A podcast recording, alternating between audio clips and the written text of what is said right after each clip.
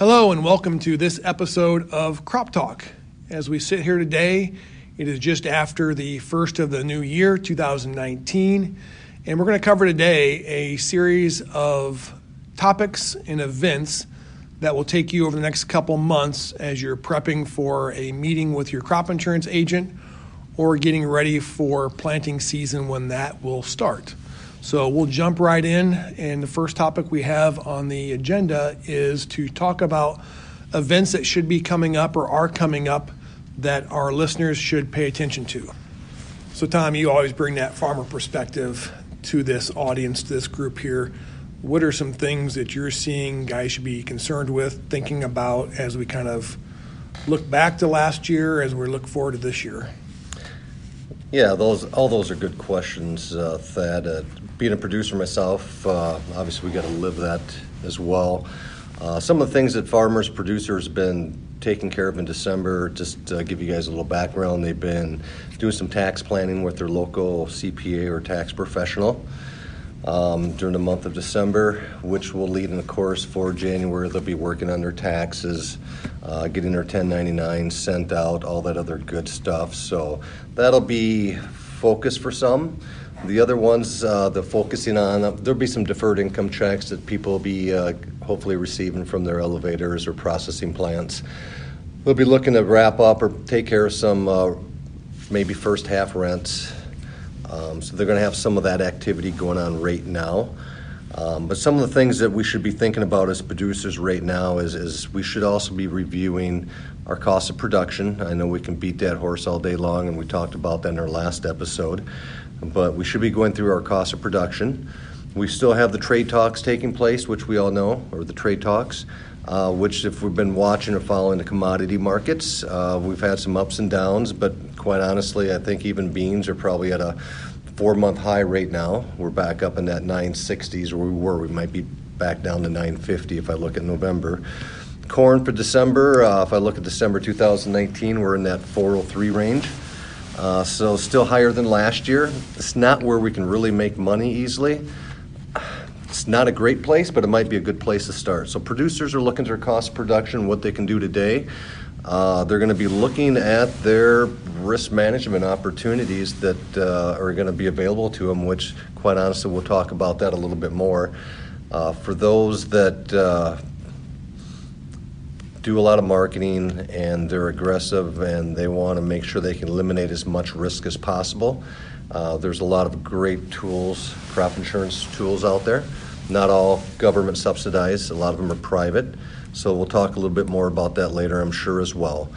But what we have going on right now, this to get producers, uh, again, another uh, a glimpse of what they should be thinking about. We've got farmer meetings coming up and throughout our association. Yeah. So I don't know. You guys, uh, have you looked at your farmer meetings in your area yet? Yeah, Tom. Uh, so in, in Wisconsin, we have a number of producer meetings that are coming up, but in, but in general, there's producer meetings that happen uh, throughout the springtime that cover a lot of different topics. Um, all of them are usually uh, insurance based. They'll cover what's changed in, in, the insurance industry, what farmers need to be aware of for changes, and then um, you know, also kind of give you a broad level, high level stuff about what's available and how they can help your operation. Uh, specifically in Wisconsin, a lot of the talk will probably be around the Dairy RP program, the Dairy Revenue Protection Program. Uh, that's uh, still a very viable option. It's still new. It's still being talked about a lot. So a lot of the meetings will will touch on Dairy RP and, and how that can be part of their operation. Um, but then also that you know each meeting will have its own different twist on it, some kind of different speaker, main speaker that comes in and, and talks about that. So, um, yeah, just be aware of what's going on and, and make sure you're watching your mailbox for postcards and invites, watch social media for uh, upcoming meetings. And, and, I know a lot of people get tired of meetings, but there's good information. It's a good opportunity to talk to your, your peers in the farming community and you know, just get an idea of what's going on, what's being talked about. So that's kind of the stuff that's going on in Wisconsin. Jason, what's going on in Illinois? Yeah, not a lot different in Illinois. Several different opportunities to move around uh, our territory in Illinois and grab a farmer meeting from your local your local area. A couple things that we'll be covering and focusing on in Illinois.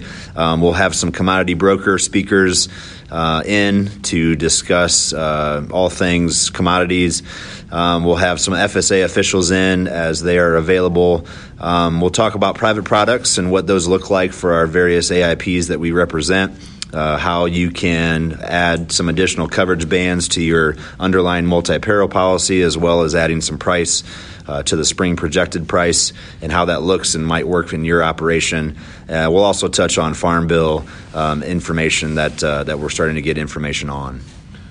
Yeah, that's a good point there, Jason. And for the audience with the Farm Bill, keep in mind there's a period we have to implement all of the things that were coming out of the Farm Bill, so that does take time. And it doesn't mean that we'll see uh, all of this information take place um, next month or in the coming months, as it can take time for that implementation. But Jason, when you mentioned Farm Bill, made me think, and this is probably important for our audience here. We're currently, as we record this, in a government shutdown, and in a government shutdown, that does could could cause some concern or could cause some hiccups in the day-to-day stuff we do within the crop insurance. So so, gang, let's kind of go around the room here and let's talk about what some of those those areas of concern should be or topics we should be sharing with our group here. Yeah, it's funny you should bring that up, Thad. Uh, I think I spent uh, the last two, three months as clients would call me, crop insurance questions, marketing questions, whatever, and uh, I kept on reminding everybody, hey, make sure you sign up for that uh, MFP program payment, right? Market facilitation program to sign up. Once you signed up, you can bring in your production before the first of May, right? And you're you're golden. Yep, I didn't get mine done. Now, keep in mind, my brother and I were all corn this year, so our payment's going to be minimal. But I still meant intended to get in there, and uh, toward the end of December, we had some other plans that uh, we got distracted. But so I'm one of those people that didn't take my own advice. I have not signed up yet. So speaking of that, I think I read that uh, they're still looking to see if they're going to extend this deadline to sign up that's now currently January 15th. Hopefully, if the FSA or government doesn't uh, get reopened or open back up, uh, and we don't get that opportunity to sign up, hopefully they'll extend that. And then it also affects the people that are waiting for their second payment here in this tax year. So I don't think those will be processed either. Right. So those are two things that we got to keep our eye on. One is get signed up if we haven't. Two, hopefully, uh, if you haven't got your production for your second payment or you haven't requested it yet, make sure you get in there and get that done as well. Yeah, Tom, the, along with the MFP, the, the shutdowns had a big effect on the dairy revenue protection policy. Um, currently, during the shutdown, you can still sign an application and you can get involved in the program, which is always a, is an important first step. But currently, you cannot um, endorse any milk. You cannot sign up any milk to be insured. And as long as the shutdown's going on, you won't be able to. Um, I think it would be important, though, to, to keep an eye on what's going on in the market so when it does open back up, you can take advantage of the opportunities. It still looks like good opportunities for quarter three and quarter four and, and getting involved in the dairy uh, revenue protection. So make sure you're in in touch with your insurance agent. Make sure they know you're interested in doing something, so that when it does open back up, we can take uh, take advantage of the opportunity. Lucas, for somebody who doesn't follow dairy, where's quarter two, three at for milk prices right now? Uh, so quarter three, we're still looking at around 16 and a half bucks, which okay. we, we, know isn't great. Um, it's not a great number, but it's it's better than what we've had as an alternative. So if you can lock in there, you may not be locking in your break even, but I mean it's definitely a good starting point. So and we have seen some history and some stats that you know locking quarter three, quarter four out might, while might be a little more costly, a little bit more expensive, it definitely has provided. History shows the best opportunity. So definitely be looking at that. Talk with your insurance um, person about that, and and uh, you know jump. Be ready to jump on things when it when it gets back open. So just to clarify, if I haven't signed, I can still sign up the application, get that part done. I just can't actually sign the endorsement. So get the application done, be ready for the endorsement opportunity once the government Yeah, absolutely. Get up. the application done so there's a lot less paperwork and talk to your insurance officer about what price you're looking for. And then, so when it does open back up, and even when it does open it back up, it might be a day or two to get things rolling again, but be ready for when it is, is is, going. You know, and you bring up a good question. That, just talk about crop insurance general, and we all, I believe, we know the answer, but I know Thad would probably have the best answer. So, if producers were asking, was crop insurance going to be out there for 2019 if the government doesn't start back up? What would your response be, Thad? I was worried about where you were going with this, but the but the but the question you ask is, and, and the important answer is, government is is funded. Um, we're not reliant on the, the the shutdown. We're not limited to that point. So, the good thing is it's business as usual um, from this standpoint. Although with a government shutdown, an interesting piece is how the money flows back and forth from the government to the approved insurance providers, those AIPs.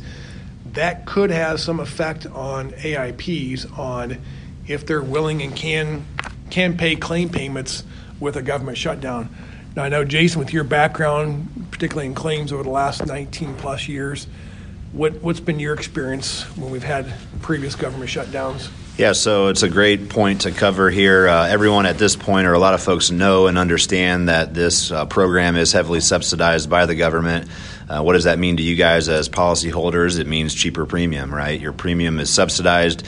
But what often is not thought about is there is also some benefit from the insurance provider's standpoint and the government and that relationship.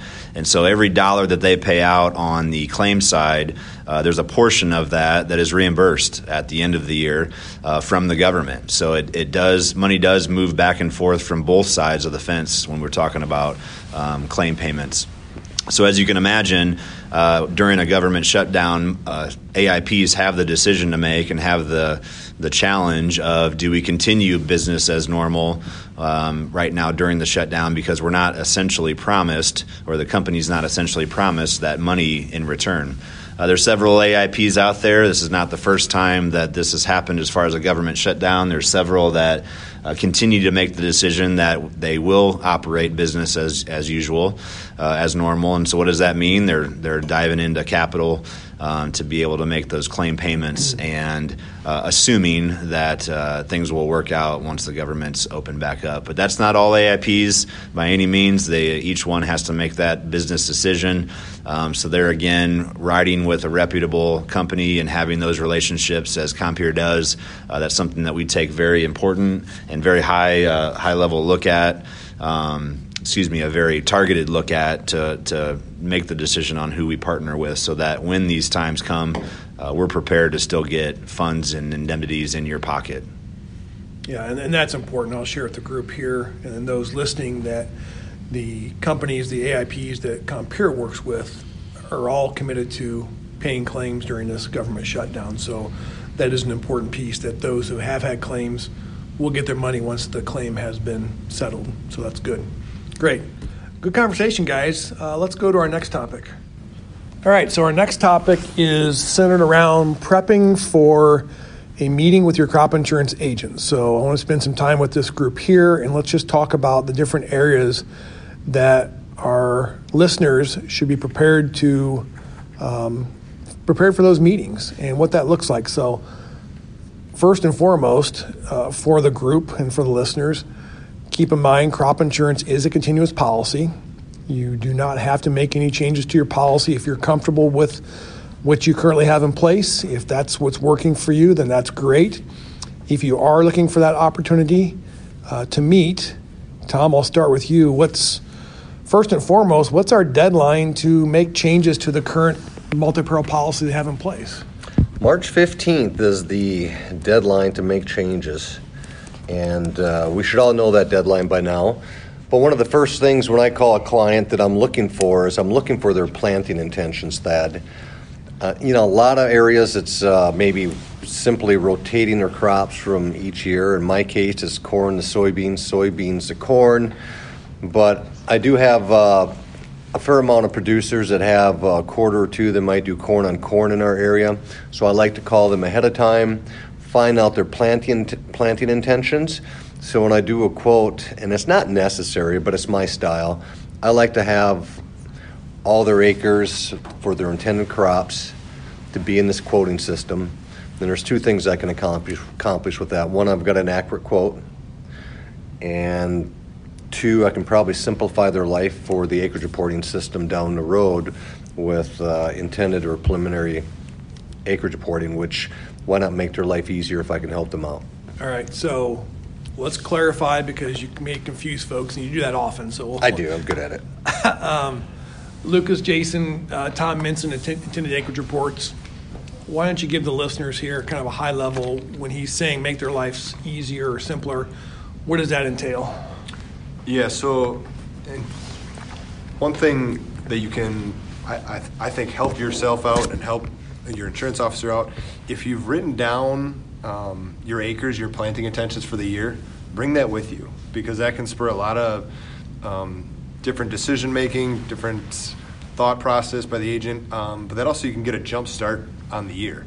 So if you bring those acres in, the insurance agent makes a copy of it, or you talk about it, it, it you know sets the stage for the year, and then you know we're not talking about what's being planted where, um, what your unit structure is, or what what acres are on risky ground. It's all covered right up front. And so if you bring those acres with, if you've written them down on whatever it is, a scratch piece of paper on your FSA maps for whatever it is, if you can bring that along, you can really um, set the stage for the year and, and help yourself out and help your insurance officer out. So, Jason, as we look at that, we have intended acres. Um, what what are we saving by doing intended acres? I mean, Lucas just talked about knowing and bringing them in.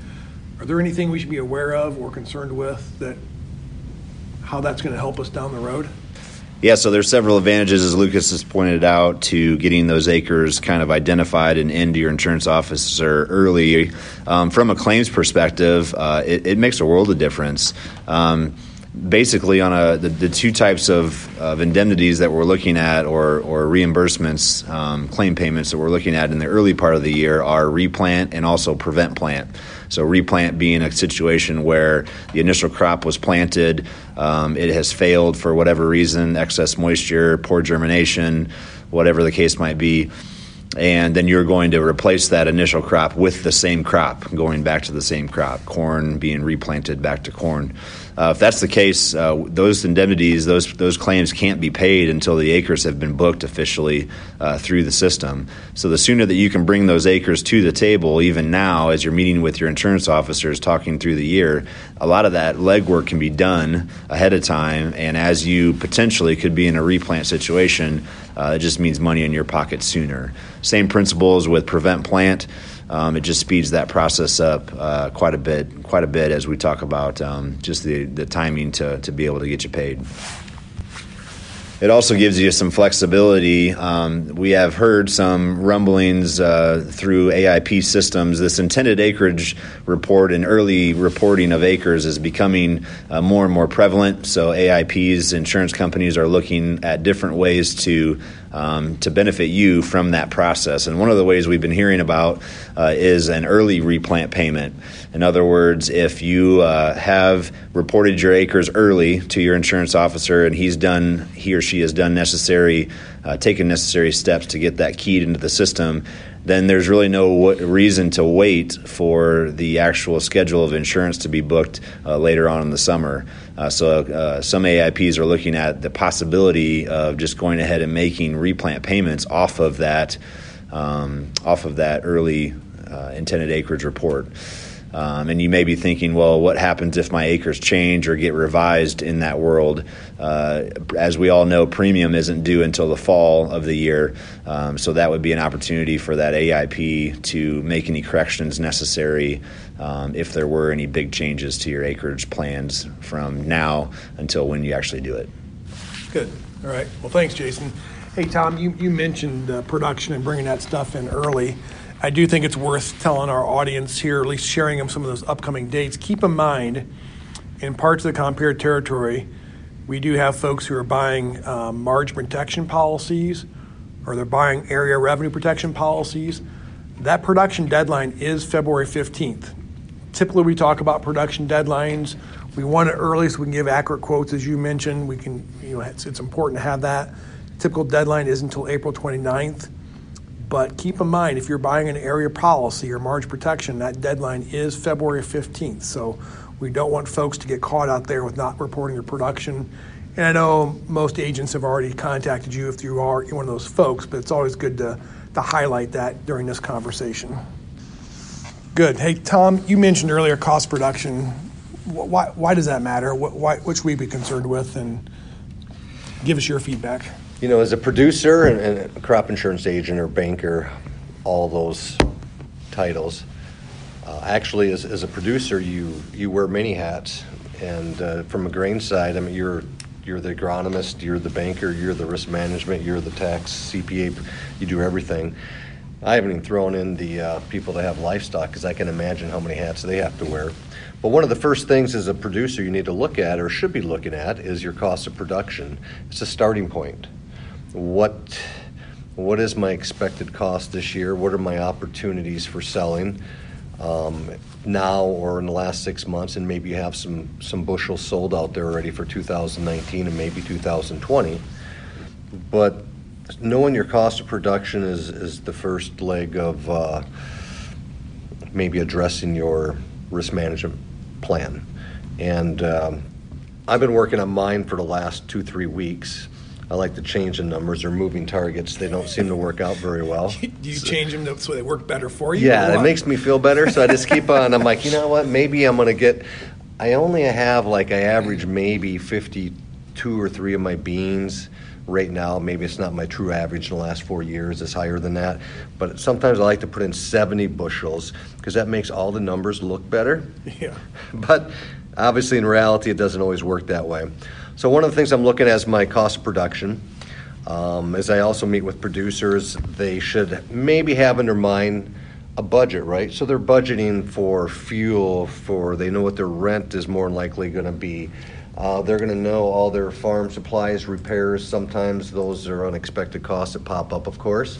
But they should know, you know, the chemicals, nitrogen, freight, all that good stuff as I, as I go through my uh, spreadsheet here.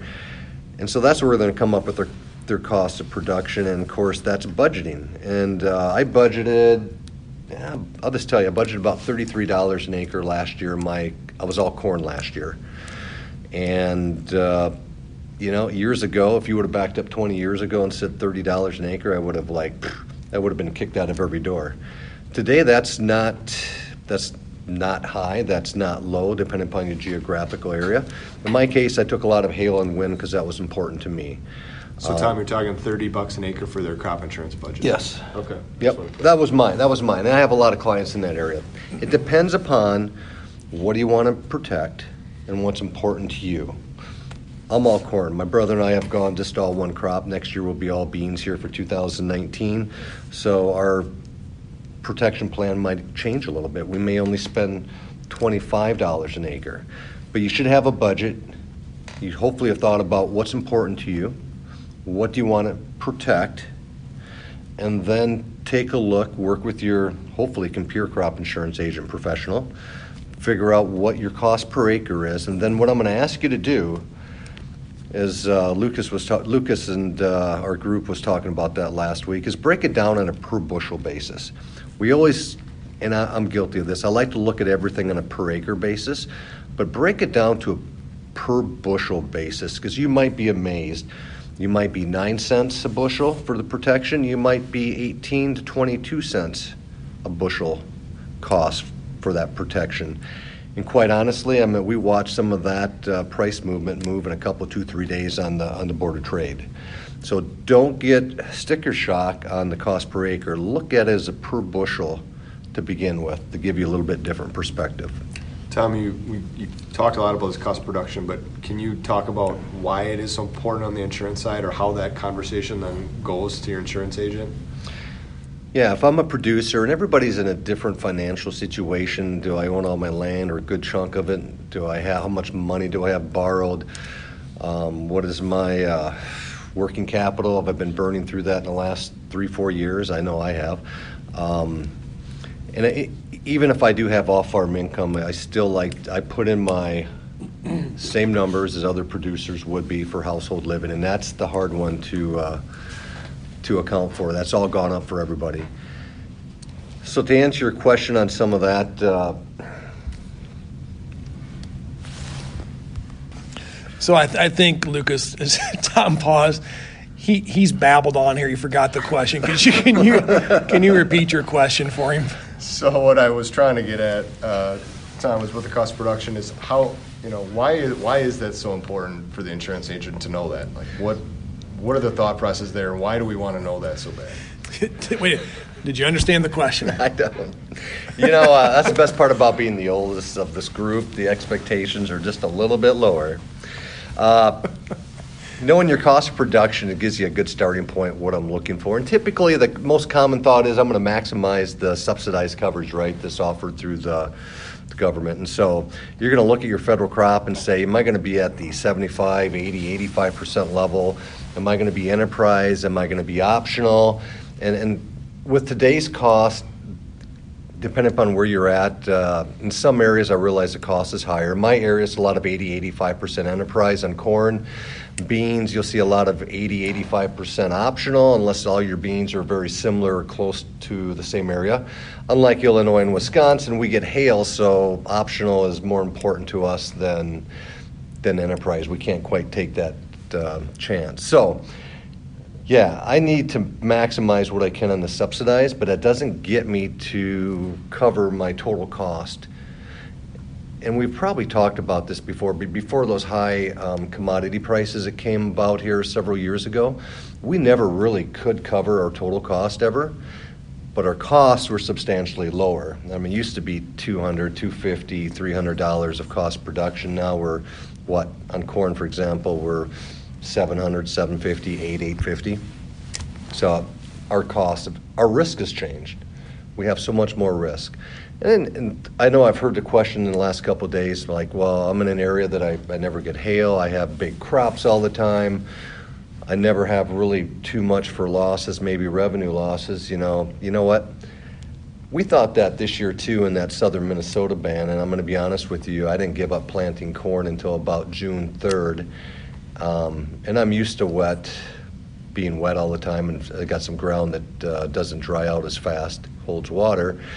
But I think we averaged over 50 to 58 inches of rain. We averaged typically about 25. Um, and it was a struggle all season long. People were thinking some of their corns were good. We typically averaged probably 190 to 220 in the last several years, and I think we have a, my area might be Jackson County's in the worst of it, but a lot of uh, 120, 130, 140, 150 bushel type corn over thousands of acres, which is so about the time you think you're you don't need something, you're You need it. you need it. Tom, I guess thank you for that information. We'll we'll determine later if, if everybody can follow that. You did mention so something I thought very interesting that's important for our listeners, and that's that's hail insurance. And I know in parts of the Compeer territory, it's not a matter of will it hail, it's you know when and how much we're going to get, and how many times through the year we're going to get hail. Uh, that's an important piece that we want to make sure we remind everybody is hail is one of those what we call name peril products that is very important to look at in conjunction with your multi-peril policy. The, the cost of that for that peril, which could just wipe you out in a matter of minutes, is something we don't want to take for granted. Um, we, we've heard and we've talked with folks that say, well, I haven't had hail for a while. It's kind of like rain, right? We never know when rain's going to start, where it's going to stop.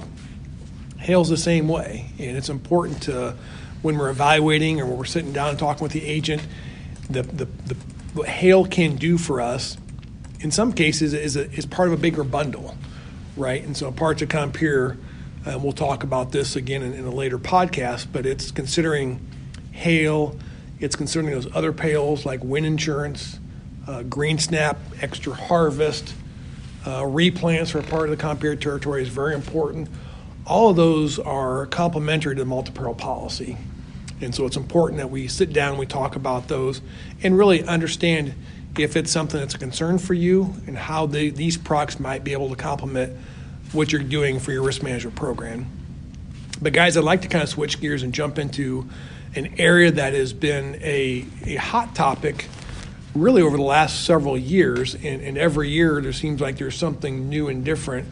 In our world, we call them private products. Um, our listeners may call them, you know, add-ons. Whatever that is, it's certainly something that is very important, and it's something that I'd like to spend some time kind of talking through at this point in time. Hey, you want to? All right. Well, Jason, as, as we kind of transition this private product discussion, I'll let you kind of hit this topic first and, and share share what you're thinking of. Yeah, Tom talks about uh, cost of production and there being um, a gap, for lack of a better term, uh, will cover and and what your actual cost of production is. Uh, as he said, we've we've never really been in a position to cover our, all of our full costs uh, per acre, but we have products available now today that will get you closer to that break even. Uh, so it is again important. We can't stress enough to know what your um, break evens are on your cost of production so that we can have this discussion. But uh, currently writes with six AIPs, and honestly, each uh, AIP, each uh, insurance provider has a product that tries to accomplish and close that gap that we just explained. Um, they, they range in, in how they work and what limitations and, and abilities each of them have.